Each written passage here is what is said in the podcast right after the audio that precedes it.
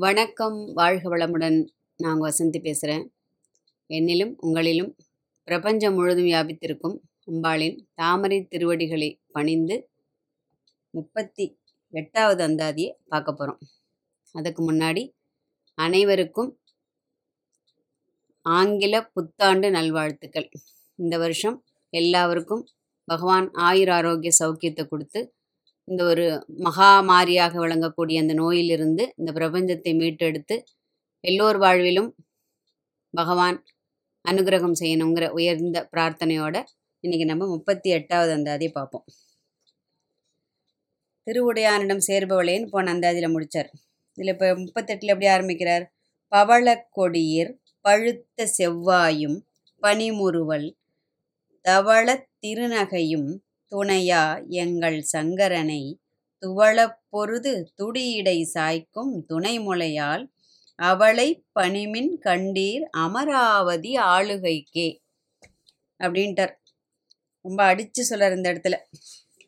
இதெல்லாம் அதாவது சிவபெருமான் வந்து எட்டு திக்கையும் வென்றவர். எந்த போர்லையும் தோற்று போனது கிடையாது. தன்னுடைய வீர பிரதாபத்தால் எட்டு திக்கையும் வென்று நிற்கிறார். யார் முன்னாடியும் துவளாத துவண்டு போகாத இந்த சிவபெருமான் வந்து அம்பாள் கிட்ட வந்து ஒரு போரில் தோத்து போயிடுறாராம் அப்பேற்பட்ட போர் என்ன போருங்கிறத நம்ம பார்ப்போம் இப்போ. பவளக்கொடியிர் பழுத்த செவ்வாயும். இந்த அந்தாதியில் அபிராம்பட்டர் வந்து ரெண்டு விஷயங்களை நமக்கு சொல்கிறார் என்னன்னாக்க சிவபெருமானை வெற்றி கொண்டதுனால வெற்றி கொண்டவள்ங்கிற ஒரு இதுவும் அம்பிகைக்கு அந்த ஒரு பெருமையும் இந்திரலோகத்தை ஆளக்கூடிய அதாவது அமராவதி என்று சொல்லக்கூடிய அந்த இந்திரலோகத்தை அந்த போகத்தை தரக்கூடியவளாக அம்பிகை இருக்கின்றாள் அப்படின்னு சொல்றார். பவள கொடினா கொடி வந்து பச்சை நிறமான அந்த கொடியில் பழுத்திருக்கும் அந்த கொவ்வை பழம் எப்படின்னா இயற்கையிலேயே ரொம்ப சிவப்பாக அமைஞ்சிருக்கான் அது ஐய அதாவது இயற்கையின் ஒரு நியதியில. அந்த மாதிரி அந்த செம்மையான அந்த சிவந்த இதழ்களை உடையவள். இந்த உதட் உதடு. கொவ்வைப்பழம் போல அந்த நிறத்தை அவ்வளவு. லலிதா சகசனம் என்ன சொல்லுது? நவ வித்ரும பிம்பஸ்ரீ ஞக்காரி ரதனச்சதா அப்படிங்கிறது. அதாவது புதிய பவிழம் போல். இல்லைன்னா அந்த புதிய கொவ்வைப்பழம் போல் அவ்வளவு சிவப்பா அழகா இருக்கான் அந்த சிவப்பு நிறம் எதனால வர்றது? அதற்கு பல காரணங்கள் இருக்கு. ரெண்டு மூணு குறிப்பிட்டு சொல்றதுன்னா எதை சொல்லலாம் நம்ம? அவள் இயற்கையிலேயே கருணை வடிவானதால் அவளே சிவப்பு நிறமானவள் இல்லையா? அவளுடைய காந்தியே சிவப்பு நிறமானது. அப்போ அவளுடைய இதழ்களும் சிவப்பு நிறமாக தான் இருக்கும். இன்னொன்று இது வந்து காமேஸ்வரனும் காமேஸ்வரியை பற்றி இருக்கிற ஒரு அந்தாதி. அப்போ ஒருவேளை அந்த காமேஸ்வரனை கண்டு ஒரு நாணத்தால் அவளுடைய முகம் சிவந்து இதழ்களும் சிவந்து காணப்படுகின்றது அப்படின்னு இன்னொரு அர்த்தம். மூணாவது அர்த்தம் எப்படி வரும்? அம்பாள் வந்து எப்போவுமே தாம்பூலம் தரிச்சுண்டு எப்பழும் எப்பவும் அந்த வெற்றிலை வெற்றிலை பாக்கோடு கூடிய அந்த நிறம் இருக்கு இல்லையா? அந்த சிவப்பு சுண்ணாம்பு தடவி போடும்போது அந்த சிவப்பு நிறம் வருது இல்லையா? அப்போது அந்த தா தாம்பூல பூரித்த முகி அப்படின்னு சொல்லிட்டு லலிதா சகசநாமம் சொல்கிறது அவளுடைய அந்த தாம்பூல மனமானது எட்டு திக்கையும் அப்படியே அந்த நறுமணம் வந்து அப்படி முழுக செய்யறது. அந்த அளவுக்கு அந்த தாம்பூலம் தரிச்சுட்டு இருக்கிறதுனாலையும் அந்த உதடுகள் வந்து சிவப்பாக இருக்கிறது அப்படின்னு சொல்லிட்டு பார்க்கலாம். அடுத்தது பனிமுறுவல். தவ தவள திருநகையும். அம்பாள் வந்து எப்பவுமே ரொம்ப அமைதியான அந்த ஒரு குளிர்ந்த அந்த ஞான நிலையில் அந்த மனநிலையில் அவள் இருப்பதனால அவளுடைய முறுவலானது எது? அப்படியே அமைதியான ஒரு பொன் சிரிப்பு. அம்பாள் வந்து அட்டகாசமாக சிரிக்க மாட்டாள் அது எப்போ சிரிப்பா? ஏதாவது வதம் செய்யும்போது மகிஷாசுர வதம் சும்ப நிசும்ப வதம் விஷுக்கரன் வதம் அப்படின்னு அந்த வதம்லாம் செய்யும்போது அம்பாள் வந்து இந்த உக்ரமாக அட்டகாசமாக சிரிக்கிறது. மற்ற எல்லா நேரத்திலையும் அவள் தன்னுடைய புன் முறுவலாலேயே இந்த பிரபஞ்சத்தை மூழ்கச் செய்பவள் மூழ்கடிக்கச் செய்பவளாக இருக்கிறாள் இல்லையா? அவ்வளவு காந்தி அந்த அந்த பொன் சிரிப்புக்கு. ஏன்னா பக்தஜனங்களோட ஜீவராசிகளோட பல்வேறு விதமான துன்பங்களை தன்னோட அந்த புன் முறுவலாலேயே போக்கிடுறாளாம். அதனால தான் நம்மலாம் கோவிலுக்கு போய் நம்ம என்ன பண்ணுறோம் எவ்வளவோ நமக்கு கஷ்ட நஷ்டங்கள் இருந்தாலும் ஒரு எட்டு கோவிலுக்கு போயிட்டு போயிட்டு அந்த அம்பாளோட அங்கே போய் நம்மளோட இந்த புலம்பல்கள் எதுவும் சொல்லாமல் ஒரு கொஞ்ச நேரம் ஒரு ஒரு ஒரு அரை நிமிடம் ஒரு ஒரு நிமிடம். அதுக்கு மேலே நம்மளால் அதை வந்து கான்சன்ட்ரேட் பண்ணி பார்க்க முடியாது. அந்த ஒரு கவன சி சிதறல்கள் என்ன பண்ணிட்டு நம்மள அலக்கழிச்சிரும். அந்த ஒரு அரை நிமிடமும் ஒரு நிமிடமும் அம்பாள் அப்படியே நம்ம தியானிச்சோம்னா அவள் அந்த அழகாக சிரிக்கிறா பாருங்க. அந்த சிரிப்பில் நமக்கு சகலமும் மறந்து போயிடும். ஏன்னா அந்த அந்த புன்முறுவலானது பக்த ஜனங்களோட அந்த துன்பங்களை அப்படியே வசீகரித்து எடுத்துட்டு அதற்கு என்ன அதற்கு பரிகாரங்களோ அது அம்பாள் அங்கேயே அதுக்கு கொடுத்துட்றா. அதுக்கு உண்டான அந்த ஒரு சொல்யூஷன் சொல்லுவோம் இல்லையா? அது அங்கேயே கொடுத்துட்றா. ஸோ அவளுடைய அந்த சிரிப்பே நம்முடைய துன்பங்களை போக்கி விடுகிறது அப்படின்னு வியாக்கியானர்கள் அழகாக எழுதி வச்சிருக்கா. இல்லையா?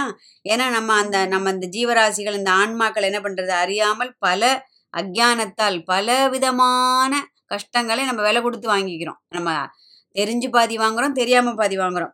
எவ்வளவு இருந்தாலும் அந்த பிழைகளை எதுவுமே அம்பாள் கணக்கில் எடுத்துக்காம அவ்யாஜ கருணாமூர்த்தியாக லலிதா சகசர் நம்ம சொல்கிறது இல்லையா? அவ்யாஜ கருணாமூர்த்தியாக அந்த புன்முறுவல் பூத்து அதை அருள் பண்ணிடுறா அனுகிரகம் பண்ணிடுறா. அந்த கஷ்டங்கள்லாம் நிவர்த்தி ஆகிறதுக்கு இல்லையா? தவள திருநகையும் அதாவது அந்த சிவந்த இதழ்கள் வந்து அப்படி மொட்டு விரிகிற மாதிரி அம்பாள் சிரிக்கிறாளாம். எவ்வளோ ஒரு அழகான கற்பனை இல்லை அதெல்லாம் அது எழுதினவருக்கும் சரி அதை வியாக்கியானம் பண்ணி கொடுத்துருக்க பெரிய மகான்களுக்கும் சரி நம்மெல்லாம் அனந்த கோட்டி நமஸ்காரம் பண்ணணும். இதெல்லாம் நமக்கு வந்து அப்படியே டைரெக்டாக பார்த்தோம்னா நமக்கு இதுக்கு சிலதுக்கெலாம் அர்த்தம் தெரியும் சிலதுக்கு அர்த்தம் தெரியாது. ஆனால் அவ்வளவு அழகாக தமிழாக இருந்தால் கூட இதுக்கு இந்த தமிழுக்கும் ஒரு மந்திரம் போல் அவ்வளோ ஒரு மந்திரம் போல் மந்திரம் தான் அது அவ்வளவு அழகாக அவர் எழுதி வச்சிருக்காரு. அதுக்கு வியாகியானர்கள் பல பல பேர் எழுதியிருக்கா மகான்கள் அதுக்கு வியாகியானம் ஸோ அவ எல்லாரோட பாத பத்ம என்ன சொல்லுவோம் பாதார விந்தங்களை நமஸ்கரித்து நம்ம இதை வந்து ஒரு சிரத்தையோட கத்துண்டோன்னு வச்சுங்களேன் கண்டிப்பாக இது வந்து இதோட அர்த்தங்கள்லாம் நமக்கு புரிபட ஆரம்பிக்கும். ஒன்று ஒன்றா அம்பாள் நமக்கு அது வந்து அந்த ஒரு ஒரு முடிச்சா அவிழ்க்கிற மாதிரி நமக்கு எல்லாத்தையும் புரிய வைப்பாள் அப்போ அந்த மொட்டு விரிகிற மாதிரி அப்படி அப்படியே கொஞ்சோண்டு அந்த சிவந்த இதழ்கள் அப்படி கொஞ்சம் அப்படி அப்படி விடர்த்தின்னு சொல்லுவாளே அந்த அப்படியே அந்த மொட்டு விடறதான் அதில் வந்து அந்த வெண்முத்து அப்படியே கோத்து வச்சிருக்கிற மாதிரி இந்த ரெண்டு பல் வரிசை இருக்கு பாருங்க. அது வந்து அப்படி ஜொலிக்கிறதாம் அப்படி ஜொலி ஜொலி ஜொலியாக ஜொலிக்கிறதாம் அந்த பூக்கும் புன்முறுவல்ல அப்படி ஜொலிக்கிறதாம் லலிதா சஹஸ்ரம் என்ன சொல்றது? சுத்த வித்யாங்குராகார த்விஜ பங்கி துவயோஜ்வலா அப்படிங்கிறது. அருமையான இன்னொரு இன்னொரு நாமா சாருகாசான்னு சொல்றது. இந்த சுத்த வித்யாங்குராகார த்விஜ பங்கி துவயோஜ்வலா இதுக்கு அர்த்தம் பார்த்தாலே இந்த ஒரு இந்த ரெண்டு வேர்டில் எவ்வளோ பொதிஞ்சிருக்குன்னு நமக்கு தெரியும். என்னன்னாக்க சுத்த வித்தியங்கிறது வந்து அம்பாளோட அந்த பல்வரிசையை வந்து சுத்த வித்தியைக்கு ஒப்பாக சொல்றா. முதல்ல சுத்த வித்தியனா என்ன நம்ம முதல்ல சுருக்கமாக பார்த்துப்போம். அதுக்கப்புறம் தான் நம்ம விளக்கும் போது நமக்கு அதுக்கு கரெக்டாக இன்னும் கொஞ்சம் கூட நன்னா புரியும் இல்லையா? அம்பிகை வந்து ரொம்ப ரகசியமான குஹ்யமான முறையில் வந்து ஆராதிப்பது ஒரு ஒரு மார்க்கம். அதை வந்து குரு மூலமாக உபதேசம் வாங்கிட்டு இந்த இது ஸ்ரீவித்யா மந்திரம் உபதேசம் வாங்கிட்டவா சொல்லுவா. அப்போ அந்த சுத்த வித்தியனாக்க ஞானம் அதாவது சுத்தமான அறிவை தூய்மையான அறிவு அப்படின்னு ஒரு இது. இந்த மந்திரமானது பதினாறு அட்சங் அட்சரங்களை உடையது. அப்போ அந்த பதினாறு அட்சரங்கள் மேல் வரிசையாகவும் ஒரு பதினாறு அட்சரங்கள் கீழ் வரிசையாகவும் அம்பாவோட பற்கள் விளங்குவதால் அந்த அவளுடைய அந்த புன் சிரிப்பை நம்ம அப்படி பார்த்தோன்னு வச்சுங்களேன் அது மூலமாகவே நமக்கு ஞானம் கிடைச்சிருதான் என்ன ஒரு அரும அருமையாக இருக்கு இல்லையா? அற்புதமாக இருக்கு இல்லையா? அப்போது இன்னொரு தடவை கோயிலுக்கு போகிறச்ச நம்ம என்ன பண்ணணும்? அம்பாள் சிரிக்கிறா பாருங்க. பா இந்த மாதிரி ஒரு வியாக்கியானம் இந்த மாதிரி அபிராம்பட்டர் எழுதி வச்சிருக்காரு இந்த சிரிப்பிலே நீ எல்லாத்தையும் போக்கிடுவேன்னு இப்படி சொல்லியிருக்காரு இது எனக்கு இவ்வளோ நாள் இது கூட தெரியாமல் இருந்திருக்கு கண்டிப்பாக எனக்கு இன்ன இன்றோடு என்னுடைய கஷ்டங்கள் எல்லாம் நிவர்த்தி ஆகிடும் உன் சிரிப்பை பார்த்துட்டுனே எனக்கு அது போகிறோம் அப்படிங்கிற ஒரு மனநிறைவு வந்து வச்சுக்கோ அதுதான் நமக்கு ஞானம் இல்லையா? அப்போ அந்த ஞான அந்த ஞானம் பிறக்கிறது தான் மனுஷனுக்கு இரண்டாவது பிறப்பு அதுதான் த்விஜ த்விஜ பங்கி பயோஜ்வலா அந்த ஞானத்தை கொடுக்கக்கூடியதாக அமைந்திருக்கக்கூடிய அந்த பல் வரிசை என்ன ஒரு ரெண்டு வார்த்தையில் எவ்வளோ பொதிஞ்சு கிடக்கு பாருங்க. இதெல்லாம் இன்னைக்கு இல்லை. இந்த ஜென்மம் பூரா படித்தா கூட சுத்த வித்தியை பற்றி நம்ம கற்றுக்கிறதுக்கு இந்த ஜென்மம் போகாது அப்போது அப்போ இந்த இடத்துல என்ன சொல்கிறார் அது அதுபோல் அந்த பல்வரிசை கொஞ்சோண்டு அந்த வெண்முத்து மணிகளை கோர்த்து வைத்தது போல அமைந்திருக்கின்ற அந்த ஞானம் தரக்க ஞானத்தை தரக்கூடிய அந்த பல்வரிசையானது தவள திருநகையும். அது ஒரு நகையாயிடுதான். அது நகைன்னா ஒரு ஆபரணமா ஆயிடுதான் அம்பாளுக்கு. எதுக்கு? அது பின்னாடி பார்ப்போம். எங்கள் சங்கரனை.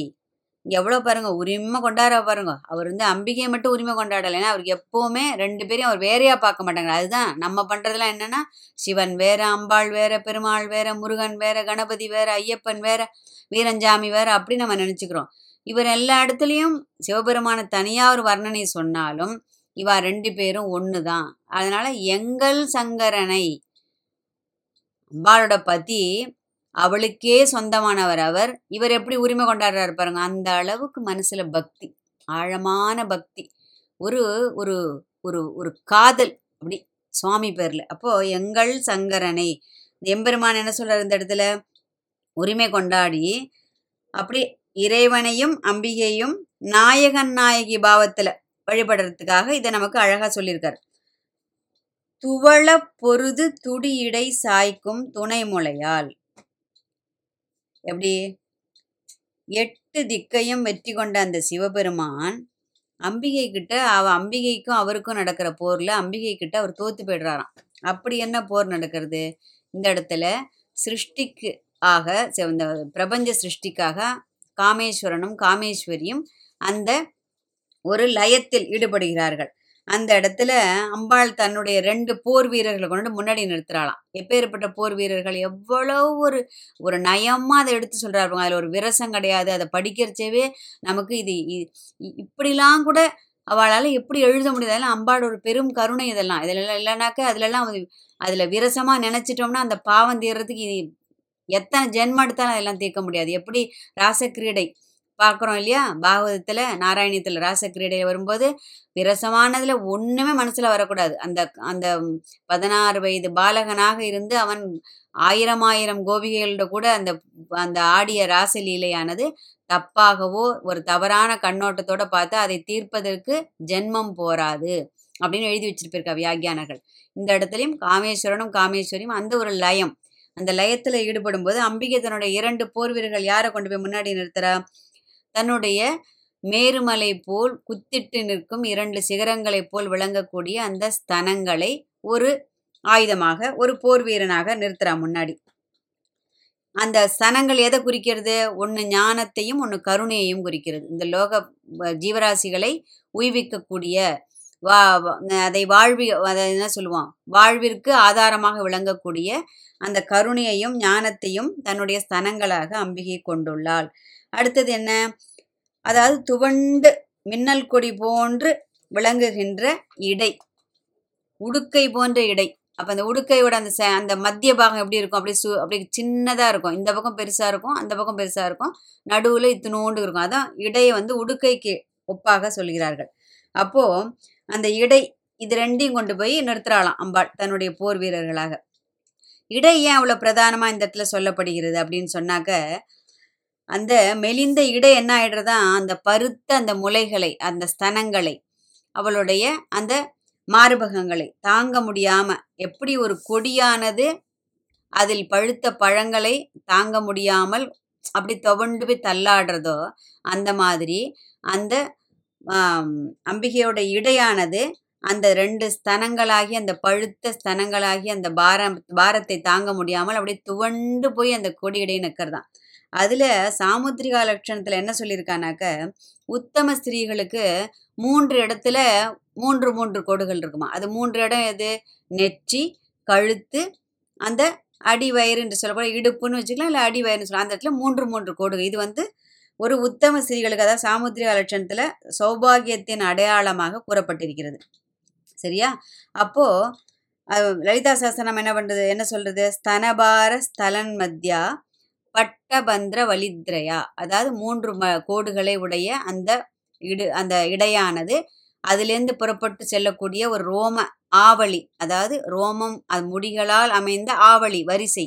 அது அப்படியே மேலே கொடி மாதிரி போய் அம்பிகையோட அந்த ஸ்தனங்களை அப்படியே தாங்கி பிடிச்சின்னு இருக்கான். அது இப்போ விழுந்துருமோ இன்னும் சித்த கழிச்சு விழுந்துருமோங்கிற மாதிரி அந்த பாரம் தாங்க முடியாமல் இந்த கொடியானது அதாவது இந்த இடைவரை வரக்கூடிய அந்த கொடி அந்த இடையானது அதை தள்ளாடுகிறது அப்படின்னு அழகாக சொல்கிறார் அப்போ அப்பேற்பட்ட அவளை பணிமின் கண்டீர் அமராவதி ஆளுகைக்கு. இப்ப மேற்கூறிய இந்த சர்வ லட்சணங்களையும் உடைய அந்த அம்பிகையை உருவகப்படுத்தி மனதில் நிறுத்தி தியானித்து அந்த பழுத்த செவ்வாயும் அதில் பூக்கின்ற அந்த புன் முறுவலும் சுத்த வித்தியின் அம்சங்களாக உள்ள வெண்முத்து போன்ற அந்த பற்களின் வரிசையுடன் கூடி ஜொலிக்கும் புன்முறுவலும் பழு பருத்த ஸ்தனங்களும் அவற்றின் பாரம் தாங்காமல் உடுக்கை போல் ஒடிந்து விழக்கூடிய அந்த இடையும் அப்படி துவண்டு நிற்கிறதான் இதில் இதை எல்லாத்தையும் பார்த்து யார் இந்த இடத்துல இது எல்லாத்துக்கும் சொந்தக்காரரான அந்த சிவபெருமான் அவளுடைய இந்த போரில் அவர் தோற்று போகிறார் அப்படின்னு சொல்லிட்டு அதை தான் இவ்வளோ வியாகியானம் அவ்வளோ அழகாக சொல்லியிருக்கா. அப்போ அந்த தோல்வியை கூட தன்னுடைய வெற்றியாக கருதி களிப்போட அம்பிகையின் கூடிய அந்த அர்த்தநாரியை பணிந்தால் போகங்களிலேயே பெரிய போகமாக கருதக்கூடிய அந்த அமராவதி என்று சொல்லக்கூடிய அந்த இந்திரலோகத்தில் உள்ள எல்லா சுகங்களையும் அம்பாள் நமக்கு தருவாள். அது மட்டும்தான் தருவாளா? இல்லை. அதற்கு மேல் நீ எது கேட்டாலும் தருவாள். அதனால தான் வரம் கேட்கும்போது ரொம்ப ஜாகிரதையாக கேட்கணும். ஏன்னா நம்ம எது கேட்டாலும் அவள் கொடுத்துருவா.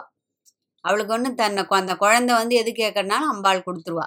ஆனால் அதுக்கப்புறம் அதனால் வரக்கூடிய நன்மைகளையும் நம்ம தான் அனுபவிக்க போகிறோம் தீமைகளையும் நம்ம தான் அனுபவிக்க போகிறோம் ஏன்னா நம்ம வேண்டி வாங்கிட்டது இல்லையா? அதனால தான் நம்ம வழக்கில் ஒரு பழ ஒரு அந்த வழக்கில் சொல்லக்கூடியது ஒன்று ஆ இதெல்லாம் இதெல்லாம் என்ன சொல்லுவோம்? வாங்கிட்டு வந்த வரம் அப்படின்னு நம்ம சொல்லுவோம் இல்லையா? உண்மை தான் அது. நம்ம வாங்கிட்டு வர்ற வரம் தான் நாம் நம்முடைய வாழ்க்கை அமைவது. இல்லையா? அப்போ அப்பேற்பட்ட அம்பிகையை பணிவோம் அவளின் அருளை பெறுவோம் என்ற உயரிய பிரார்த்தனையோடு இந்த புது வருடமானது எல்லாருக்கும் எல்லா விதமான நன்மைகளையும் முக்கியமாக ஆரோக்கியத்தையும் சௌக்கியத்தையும் கொடுக்கக்கூடியதாக அம்பாள் நமக்கு எல்லாருக்கும் அருள் புரியட்டும். அடுத்தது வந்து எது நடந்தாலும் இப்போ நம்ம சொன்ன பார்த்தீங்களா அந்த வரம் வாங்குறதும் நம்மளோடது. அதனால நம்மளுடைய அஜ்ஞானமும் அறியாமையும் அப்படின்னு அடுத்து அந்த அதில் சொல்ல போகிறார் சரியா? வாழ்க வளமுடன். வாழ்க வையகம்.